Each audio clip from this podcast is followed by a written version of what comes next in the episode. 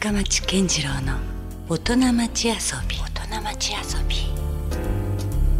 さあ、えー今週遊びに来ていただいているのは、えージャズボーカリストのエリカ松尾さんです。こんばんはよろしくお願いします。こんばんは。よろしくお願いします。まあ遊びに来ていただいているというかまあ、まあはいこういうご時世というのもあるんですけど今日はねズームでつないでいると、そうですね。しかありがとうございもます。エリカさんは、まあ、ニューヨーク在住ということではい。ニューヨークからね今ニューヨークから回線をつおないでいる話しさせていただきます。はい。ありがとうございます。そういう意味ではなんかすごくこうまあ便利とも言えますよね。そうですね。ズームでと世界中でつながってて、うん、あの世界中であのリアルタイムで話せるというか。いや本当だからね顔顔を見ながらですね。これもうコロナ禍じゃなかったら多分エリカさんこの番組出てない可能性もあるぐらいですもん。だってニューヨークにいたら出会いね。ですね。なかなか、はいい、や出演がやっぱなかなか困難なんで、まあ、たまたま福岡にねうん戻ってこらはいれて公演とかって会ってるタイミングだったら出演もあるとは思うんですけど、そうですね。コロナ、ねコロナならではのこのあきかあねうんチャンスというか。そうですよ。まあでもね、今日は僕も久しぶりのエリカさんなんでいろいろまたちょっと話をね、お伺いしていきたいんですけども、あまあ、そもそもは福岡はいご出身ですよね。福岡出身です。えっと宮間市でしたっけ？はい。宮間市です。はい。で、えーまあもちろんそのニューヨークに移るまでにはいろんなもちろん経緯があったと思うんですけども、はい。まあ、そもそもそのジャズボーカリストになるきっかけっていうのは何かあったんですか、ジャズボーカリストになるきっかけはそのマンデーみちるさんって方をね、はい。が大好きで、はい。かっこいいななんかスキャットを歌われてかっこいいなジャズいやジャズかっこいいなと思ってうん。こうジャズになったんですけどその前が、うん。あの高校1年の時になんか歌うことが楽しくて、はい。ちょっとあの田舎のですね、あはい。の地元のカラオケ大会に出たんですよ。うん。あのちょっと出ようって。言って、はい。まあ、ザードさんのこう歌を歌わ歌わせてもらって。カラオケもう少したあと少しみたいな。はいはい、ででそしたらなんかこう準優勝してうん。マスクメロンをいただいて、お。それからちょっとちょマスクメロン。で調子づいて、うん。いやちょっとよいけるっちゃ仲良かとか思ってですね、ね。それで高校2年 ,2 年の時うに、ん。なんか私松尾エリカなんですけど、はい。松尾瑠衣というですねはい。ピアニストの子がいて、はい。まあその子がお父様がバンド組んでらっしゃって、うん。でそれでなんか「あ私バンド組組みたかっちゃけど、うん。組まん」とか言われて「うんあ私も歌いたか」とか言ってですね、うん。うん。でそれでガールズロックバンドティアードロップスというですね。はい。初心者バンドなんですけど。なかなかこうちょっと時代を彷彿とさせるような。ティアードティア涙の粒みたいな。うん。でそれで、うん。そうガールズロックバンド組んではあの初心者なのでね、あの少年ナイフさんとかねあの4コードとか4あー懐かしい。コードとかのうだうだうだうだ Watchin' Girl とか言ってうん。歌ってあうん。とプリプリとかもうそれはでもボーカルはもう決めてたんですね。が楽器演奏しなりたかったんですよ。じゃなくて。うん。そうですね。ピアノはずっとクラシックピアノやってたんですけど、うん。歌いたくて。なるほど。でそれはあかあなんか楽しいなと思って、うん。で、まあ、それでがあの親友とずっとこうオリジナル曲をうん。作り出して、ヤマハミュージックフェスティバルといってはい。コンテストが出たらあの、うん。福岡で優勝して九州まで出て、うん。それでもちょっとこうあプロになりたかと思ってですね。うん。いよいよこう デビューできるかもしれないというところまで来た。そうです。なんかちょっとお話いただいてあちょっとと思ってほら若気,、若気というかうん。あのちょうどその時あいけなんかやりたいなと思ってですね、うん。大事ですよね。そういうそういう勢いもね。勢いはもう本当大事ですね。ね若い時は特にあるんですけど、うん。どんどんこうこう勉強していくうちに自分のこううん。立ち位置,、立ち位置が分かってこう、ね そのモチベーションが低くなってるんですけど。うんそうそうそう。うん。そういった感じででも長崎に行ったんで。ですけど、長崎でその DJ の人にマンデーさん教えてもらってえなんで長崎に？なんですか？それがまたですねなんかその高校の時にあのうちうん。の両親がうん。もう音楽ばしちゃっちゃもんあったらご飯食べられんじゃなかとねって言われて、うんうん。それでまたな反対されて。かなか宮間弁が激しいよね。いやちょっとニューヨークと思えない感じですよ。化石化してます本当。福岡からうん。東京行かなくてもうん。大阪に住んだんですけどうん。ニューヨークに来てしまったものでうん。そのままなんか地元の方言がね。そのまんま残るよね。なんかね。そうもう残ってうん。でも地元の人も「あんたそこらにおったっちゃなかとね」とか言ってうん。今時それんか強烈な言葉喋らせたんばいって言われてます。うん。いや全然そのままで大丈夫ですよ。大丈夫ですか？うん。ありがとうございます。でそれうん。で長崎にはい。あのそのあの受験があってまうん。あ進学校だったんですけどうん。親がもう絶対大学行ってほしいって言われて、はい。私はもうあのプロ目指したいから高校、あ東京の音楽専門学校行きたいとかなって、うん。毎日こう喧嘩してはい。でそれでもうちょっとあでもやっぱりみんなが受験してるからですね、うん。なんか自分だけ取り残された気になって、うん。あの英語だったらなんか音楽の役に立つかなと思って、うんでそれでちょっとこう短大やったら行くってことででうん。長崎行ったんですよ。推なるほど。薦で長崎の英語。で、まあ、長崎をチョイスしたっていうそうです、ね。うん。そしたらもうなんか各地からいろんななんか強烈ななんかこう個性の人が集まってきてて、大学時代も楽しくて。うん。うんでまあでそこで知り合った DJ の人に、うん。あのそうなんですよ。あのあのマンデーさんとかあの,、まあ、あのあの頃ちょっとクラブはクラブジャズうんまあが流行ってて、流行ってた時代ありましたよ そうね。そうそうそう、うん。そこでいろいろインコグニートだのいろいろですね、はい。教えてもらって、うん。あかっこいいジャズかっこよかとかなってうんですね、うんうん。それであジャズ勉強したいなでマンデーさんがスキャットとかされるんで、ああいうふうにスキャットできたらいいなと思って、うん。ジャズにこうあの目ざ目覚めたというかうん。勉強したいなと思い始めましたね。なるほどね。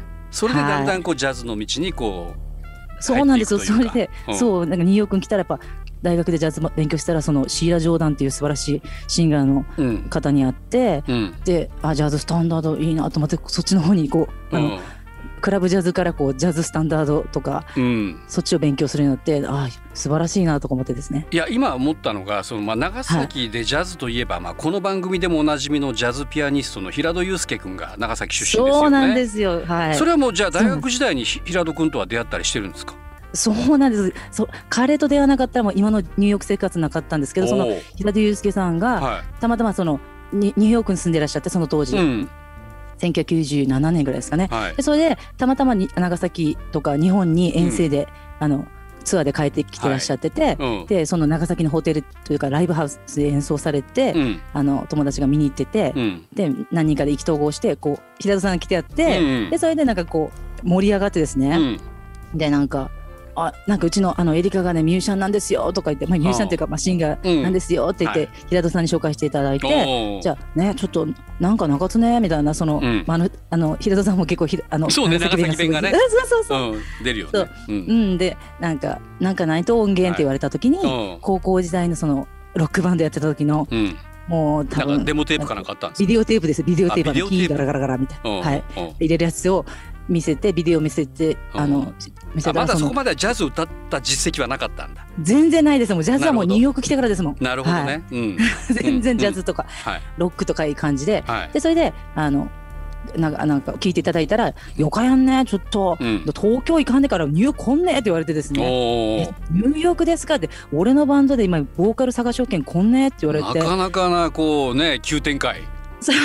おお。完成のままに。でゆう平田祐介さんがゆうちゃんがそう、うんあのあの東京とか行かんでよかばいって本物のゴスペルシンガーのオラストバイって言われてですね。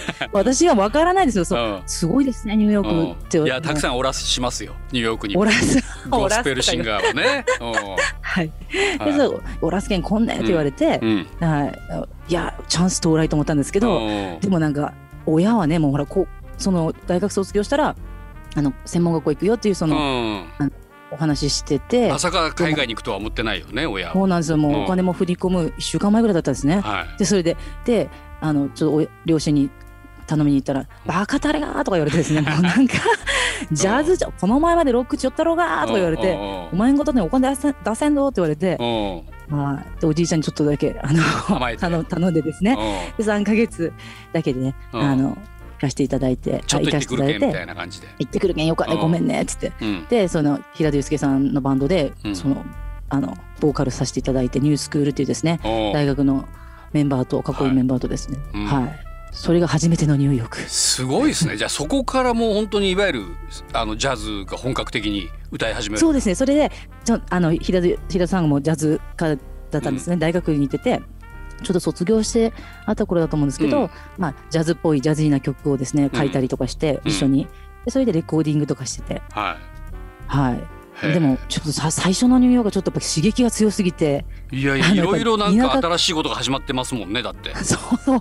うん突然英語も喋りきらんとにもう突まあ当然ねがが大学の時にちょっとあの留学というかアイオワ、うんアイオワ市に3週間ホームステイしたんですけど、うん。まあそれだけじゃねいくらなんでも。それだけでちょっと3週間はもうハローっていうぐらいですよ、本当うん。それでうん。でニューヨークの人ってもうすごい早いんですよ、言葉がね。全然聞き取れんで、はい、言葉が。でそれで、まあ、ちょっとあんまりにも刺激が強くて、うん。まあ、ちょっとしかもこうなんか街で田舎から出てたからもう騙されんばいと思ってちょっと気を張って。すごいしかめ面で歩いてたらもう疲れちゃって、でも結構詐欺とかにもあってなんかもういろいろあって、うん。あのまバンドはすごい楽しかったんですけど、うん。ちょっとニューヨーク一回、まあ、日本に帰ることになったんですよね。でも3ヶ月ぐらいで。平戸さんうん、そううん。3ヶ月ぐらいで,、うん。でまあ、平戸さんのバンドで、まあ、レコーディングさせていただいたり、うん。もう一緒にねうん。あの歌詞をあの曲を書いたりとか本当にすごい楽しい楽しくもあり、そういう結構厳しい街だったんでうん。あの打ちのめされたのもあって、い。ろいろ学びがそれが最初の。ニューヨークはあったわけですよね。そうですねでも平戸さんと出会いがそこでキーパーソンといど。うか人生のキーパーソンですね。でも平戸君もなかなかな決断っていうかね人人の人生を左右するようなしかもね本当は平戸君はもうジャズどっぷり入ってた人だしでまだその段階ではエリカさんはまあジャズは全然まだ入ってもまだ全然ですよ。そうなんですよ。もうに全然もかかわらずね。よくまあ気楽に呼びましたよね。ニューヨークに来いと。本当。いやゆうちゃんしかもあのビデオ見たら多分すごい下手くそやったと思うけどよう読んだねって言ったら、うん。しかも私もそのパンチパーマみたいな頭で太ってたんでパンチパーマ？でもないけど、くるくるのなんか、うんもうなんかアフロのショートアフロみたいな。で結構タッパもあってですね、うん。でそういう時になんかようねビジュアルもそげんよか よくなかったのに、うん。よく誘ったねってでもなんかやっぱこうひらめくもんがあったんやろうねきっと彼そに。げんなんかはいなんかうん。ゆうちゃん平戸祐介さんはそんな感じで「いやあの時からもうゆりかなんかよかっとったな見えとった」とか言われて。本本当かどうか本当かどうかはちょっとねわからん。けどでもなんかやっぱあったんでしょう きっと。うん。そうですね。なんかありがとうございます。なんか平戸さんのお母様もうん。なんかすごいなんか応援してくださってて、へうーんとかすごい熱い熱い方でこう電話でねうん「エリカちゃん行った方がよかばい」って、えそうそう。まあ両親はその時反対してたんですけどその、うん。もう絶対ニューヨークに行って本場は学ばんなとかいう感じで。でもそれからほら3ヶ月一回帰ってくるじゃないですか。ま た帰ってきました。またすぐ戻りたいと思ったんですかニューヨークに？いやもう戻りたいと思わなかったんですよその時は。あなんか打ちのめされた感じで。うん。そうなんです落ち込んで帰ってきたんや。あちょっ。と落ち込んでもうよかってもうもうよかあの街はと思って帰ってきたんですけど、うんうん。あのなんかそのそしかもなんかちょっと両親その時はあもう何もこう結果を残せず帰ってきたから結う局実家にもちょっと帰れず、うん。あのねあのそのうちの親友その松尾瑠衣っていうそのピアニストの、はい。がとあの福岡市内に住んでたんで、そこの6畳一間のところに転がり込んで、で一緒に生活しながらああもうちょっとどうしようかなとか思ってて、うん。でもその朝の目覚ましテレビとかを見てたら、うん。なんかニューヨークが映ってて、うん。そしたらなんかまたこうコーリングというかなんか、うん。あまたなんか懐かしい気分になって、うん。あ帰りたかと思い始めて、うん、なんかなんでか知らないですけどなんか懐かしい気分だったんですね。うん。でそれでちょっとバイトしてから頑張ろうと思っうて、ん。それからなんかあのバイト掛け持ちとかではい。あのお金ば貯めていこうって言ってうん今回はね。でどのくらいでじゃあ自戻ったんですか？結局戻ってきて3年かかりましたね。ああ3年やっぱかかったんや。そう浪費家で。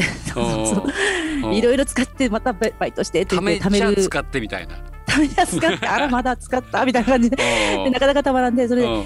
でそうなんですよ。でまあ、うん。ちょっとこうどういうふうにねその頃なんかなかなか情報がですねあんまりなくて、今みたいにインターネットがなかったからですね、はい。あインターネットもお持ちの人方もいらっしゃったと思うんですけど、はい。私はインターネットな持ってなかったので、まあちょっと1990年、かまあいわゆる創世記というかだんだん徐々にっていうぐらいの時代ですよね。そうそうそうですね。まだうんうん。だから情報がなくて、うん。なんかこうどういうふうにおニューヨークで行こうかなってビザもキープしなきゃいけないし、はい。ということでいろいろ悩んだ上に、まあ、大学で勉強しながら、うん。あのジャズ勉強しようと思ってジャズ科っていうのがあの日本にはなかったんですけどアメリカにはあったからですね。ああさすがニューヨーク。そう。うん。そうなんですよ。でも、うん。ゆうちゃんが平戸ゆうちゃんが言ってた大学がちょっと高すぎて私立で、自分のお金では難しいってことで、うん。その時最初にあの行ったニューヨークの時にそのゴスペルシンガーの方にですねレッスン受けてて、はい。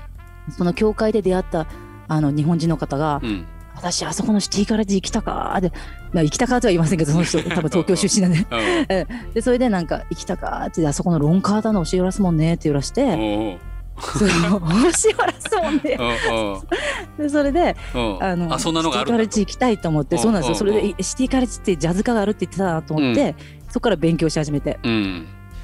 あのまあねまあ世界中どこでもそうですけど今もう本当コロナ禍でどこも大変じゃないですかそうですね。ニューヨ本当大変です。ークはどうですか今？ニューヨークがですねやっぱ本当うん去年は本当に大変でたくさんの方が亡くなられて、うん。その時でロックダウンといってそのはい。家で、家から出ちゃいけないってことになった時は、うん。もうこ恐怖におののいてましたね。やっぱりニュースでいろんなタイムスクエアだの、あのセントラルパークにもうおかんいっぱいなんかこうね、亡くなった方のはい。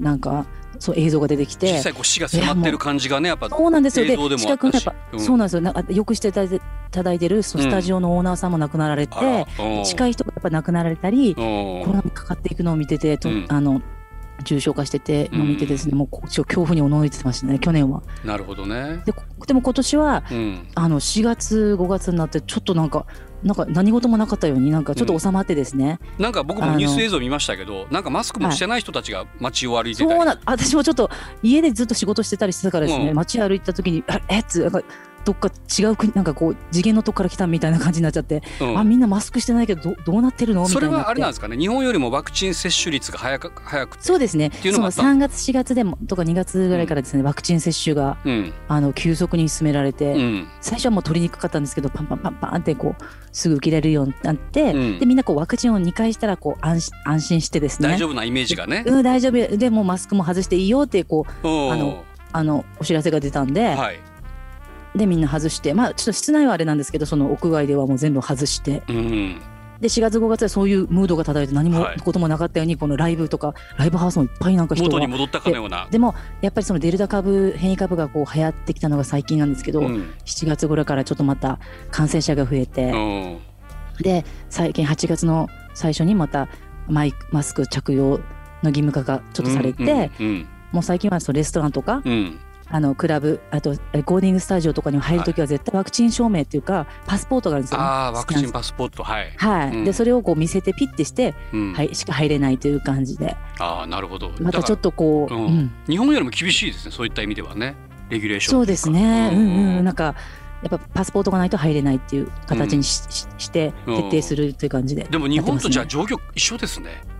そうですまた第5ね波が日本も来てるし、やっとこうツアーが始まり、うん。ライブができる状況になったのにまたちょっとこうロックダウンのすもう一回あるんじゃないかなっていうのムードがじゃあ割漂ってますね。と今はエリカさんもステイホームな日々なんですか？そうですね、まあ、お仕事がない限りお仕事があるときはそのワクチンをあワクチンじゃなくてあの、えっと、テストを受けながらね、うん。ちょくちょくテストを受けながら仕事をさせていただいてますね。その仕事っていうのはライブとかもちょくちょくあったりはリステージライブがね。ライブとかですねいろいろお誘い受けるんですけど私はちょっと今こう人を集めてライブっていうのがな なんかまだちょっとレディーじゃないなと思ってですね。うんうん。はい。それはやらなくだからいやそのそれはやってないむですね。制作とうんうん。かそっちの方ですか？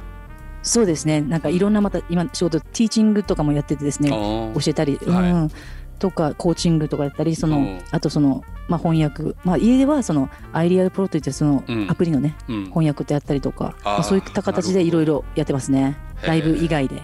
うん、であのさっきの話にもう一回戻ると、まあ、そのニューヨークにまたもう一回戻って、はい。でも結局今までこう通算でいうともう約20年近く20年ですね。2000年のバレンタインズデー2月14日に。いやで最初のきっかけを作った平戸君なんかもとっくに日本に戻ってきてるし。そうなんですよ。ねゆうちゃんよりも長くなっちゃってゆうちゃん多分10年 ,10 年ぐらいうん、ニューヨークにおおったっておっしゃってましたけどそれはどうなんですか？もねゆうちゃんそれだからそのエリカさんをニューヨークにずっとこう留めている理由というかなんかやっぱあるんですか？そこの。ええ。やっぱりその世界中からですね各国からもう素晴らしいトップもううん。トップレベルのミュージシャン、素晴らしいミュージシャンが集まってはい、でそれでいろんな出会いがあって一緒に演奏できたりこうん。うレコーディングできたりうん。あと自分らしく生きられるというかですねなんかこうん。うあまり誰も干渉してこないというかみんなこう忙しすぎてうん。自分のことで精一杯というかまうん。あ助けてはくれるんですけどそのだからあまりこうあの人は何しょっとみたいな感じは干渉があまりこうな強くはない。うん強くないですね。うんうんそういうのもあるかもしれないですけどあとそうですね、うん。なんか何ですかニューヨークのエネルギーというかうん。うんそういうのが好きですね。うん。うん。まあ初めわかりますよ1年の予定だったんですけど1年の予定やっぱそのニューヨークといえばねその、まあ、今まあニューオーリンズがもともとジャズの発祥っていうのはあるんでしょうけど、まあ、ニューヨークもね、はい。一つの大きなこう拠点というか、そうですまあそのニューヨークとか何回か遊びに行った時とかにやっぱこうお店から漏れ聞こえてくるジャズとかを聞くとさそうなんかやっぱこうかっこいいっていうかなんか街に似合っとうし、うん。すごいやっぱこう音楽が近いというか。うん。なんか自分自身をこう高揚させてくれるというそういうなそうですね。自分自身を高揚させてくれますね。ねありますもんね。ううん。んでもさそう。やっぱり現実ですよ、現実でもはい。なかなかその、まあ、ジャズシンガーとして、まあ、食べていくことはもういやそれはもちろん日本にいたとしてもそんなに簡単なことではないんだけれども、はい、まあ、ニューヨークでそのジャズシンガーを続けていくっていうことは実際どうですか、大変ですね。本当にやっぱりうん。こうあの世界中からトップが集まってるじゃないですか。うん。で日本人としてやっぱりん二十歳ぐらいから来たとしてもそのやっぱり二十歳ちょっと過ぎて来たとしてもやっぱ英語のアクセントあ英語がですねやっぱ日本語が取れないじゃないですか。はい。でそれで一斉に立つにはそそこからも強制していってうん。やらなきゃいけないし、うんでそのモンスターたちがいて素晴らしい人がいるのになんで私が歌ってるんだろうってこううんやっぱ自信をなくしていくんですよね。でもその奮い立たせていくっていううん。のが大変で、うん。うんでもそうですね、うんそういう、うん、なんかこうそのきび厳しい街だけどでもこうまあパッションにああ溢れてるっていう街ではあるんですけどね。うんだからそこでなんかねもう同じラインで戦ってるっていうのは本当素晴らしいなっていうか。そうなのなかなか大変です、だからでも師匠のこのシーラ・ジョーダンっていううちの師匠今92歳なんですけどおー今でも現役で歌ってて、はい。あのもう全然声も衰えこ衰えること衰えることなくですね、あのやってるんですけど彼女が、まあ、みんなにシンガーにこう生徒に言ってくれた言葉がうん。うん。私はねって50過ぎて50過ぎるまで娘を育てシングルで育てて、うん。あの秘書をやってたと。うん。だけど私は音楽が好きだから仕事をしながらやってたって、うん。好きだから続けるんでしょって。うん。いろいろあっても諦めちゃダメっていう感じでこう言ってくれて。うん。だからこういまあえっとその彼彼女のですね、まあ、教え子というか、まあ、うん。みんなねあの、まあ、音楽を続けるっていうのが一番こうトップにあって、うん。それをこう念頭に置きながらこういろんなことジャグリングっていうんですけど、うん。これをやったりあれやったりしながら、まあ、うん。音楽に関わることもありますね、はい。ティーチングもそうですしやりながらこう音楽と共に生きていくというか。うん、その20年間のまあニューヨークのまあ活動でちょっと手応えみたいなのも感じたりとかしてますか、手応えですか、うん、ようやくちょっとあ少しこういうとこまで来たなとか、そうですね。私はブルーノートかとか出たりとかやっぱこうん。のこっちのミュージシャンもなかなかこう出れないあうん。のベニューに出れた時は、うん。出れ出れるようになったとなってからがちょっとやっぱりはい、あちょっとステージが上がったなっていうのはありますね。うーん。周りの評価もちょっと上がってきたりとか。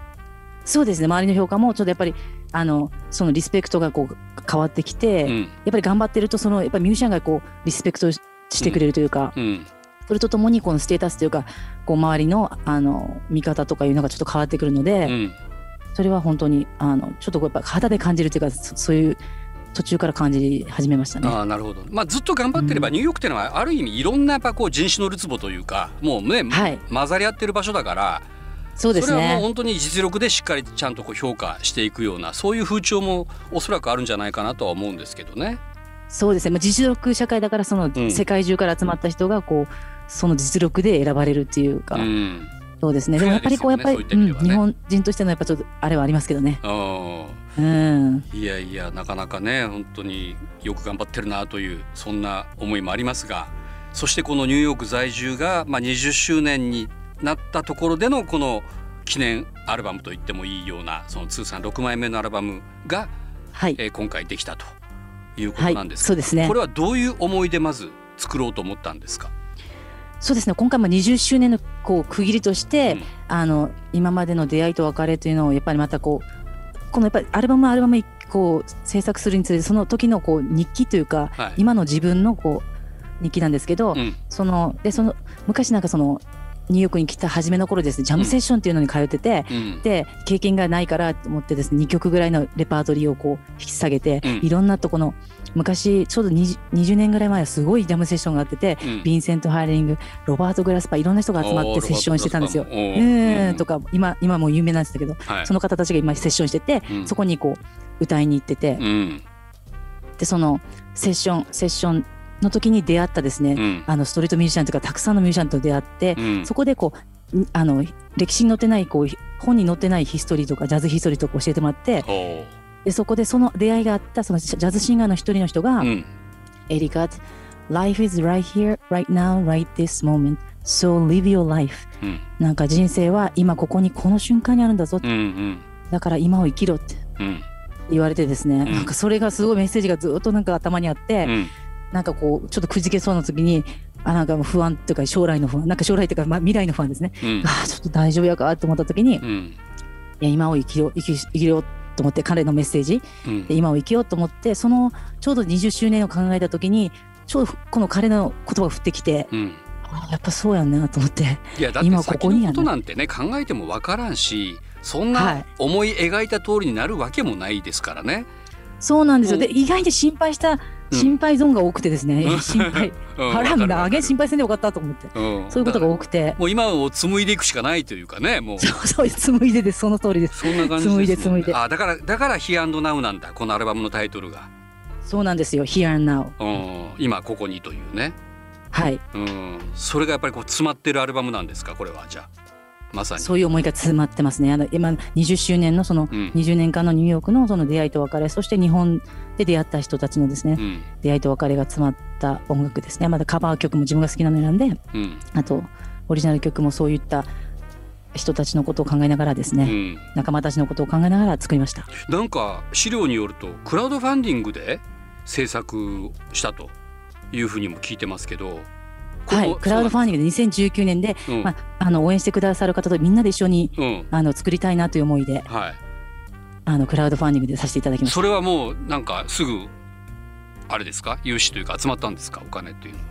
2000あそう最初大丈夫やかと思ったんですけど、うん。ツアー中にですね、うん。あのやってたんで結構皆さん協力していただいて。へえ「はいエリカちゃんちょっと頑張らんね」とかいう感じで、はい。それはじゃあ日本からもそういう応援日本からもあとその世界もいろいろですね。なんかうん。聞いたこともないなんかその島ギリスギリギリシャの島とかあとオーストラリアとかいろんな国の方がサポートしていただいて、へえ。もうみんなのじゃあ思いが集まってできたアルバムとも言えるわけですよねじゃそうです。あなるほどね。あそういう形でみんなで作りたいなと思ってですね、うん。20周年ありがとうございますということで、まあその、まあまさにこうタイトルにもなっている「Here and Now 今ここに」というアルバムが8月の22日に、えーまあ、発売開始ということで。そうですね。初あの全国リリースさせていただきました。全国で。でまあ福岡とかだったらどこで買えますか、そうですね。福岡ですと、うん。まあ、ネットだとアマゾンなんですけど、はい。えータワレコードさんうんとタワレコ。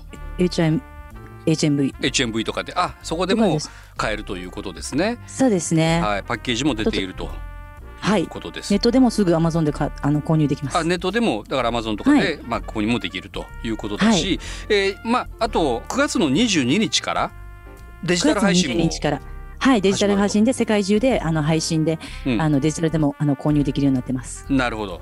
まあそのはい。どちらかでじゃあね、ぜひ聞いていただければはいという思います。感じですよね。はい、うん。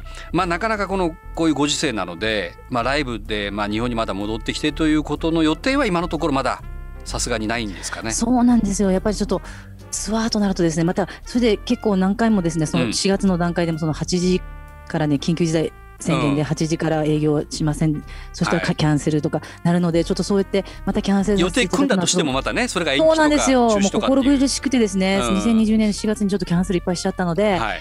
あのそれはしたくないなと思ってちょっと落ち着いてからですね、うん。うん。あのツアーに行きたいなといや思ってて。本当だったらこの季節季節ね中洲ジャズなんかもあってたりとか。中洲ジャズですね。フェスティバルでこう野外でね。それもねもちろん出演経験もあるエリカさんなんですけど今年はだから中洲ジャズも9月にはもう行われないということですよ。すね。まあ、この緊急事態宣言下なんで、まあ、まあ別のはい形でまたね、あのあそこはあるとは思うんですけれども、はい。まあ、そういうことでじゃあまだまだこう福岡で会えることは簡単ではないということなので、まあ、なおさらじゃあそれまではアルバムをね聴いていただければというそうですね。アルバムを聴いていただければ本当に嬉しいです。はいわかりました。じゃああの、はい。引き続き来週もまた改めて出演よろしくお願いしますはいぜひよろしくお願いします。はいということで今夜のゲストはジャズボーカリストエリカ松尾さんでした。どうもありがとうございました。ありがとうございました。Love FM Podcast. ラブ f m のホームページではポッドキャストを配信中。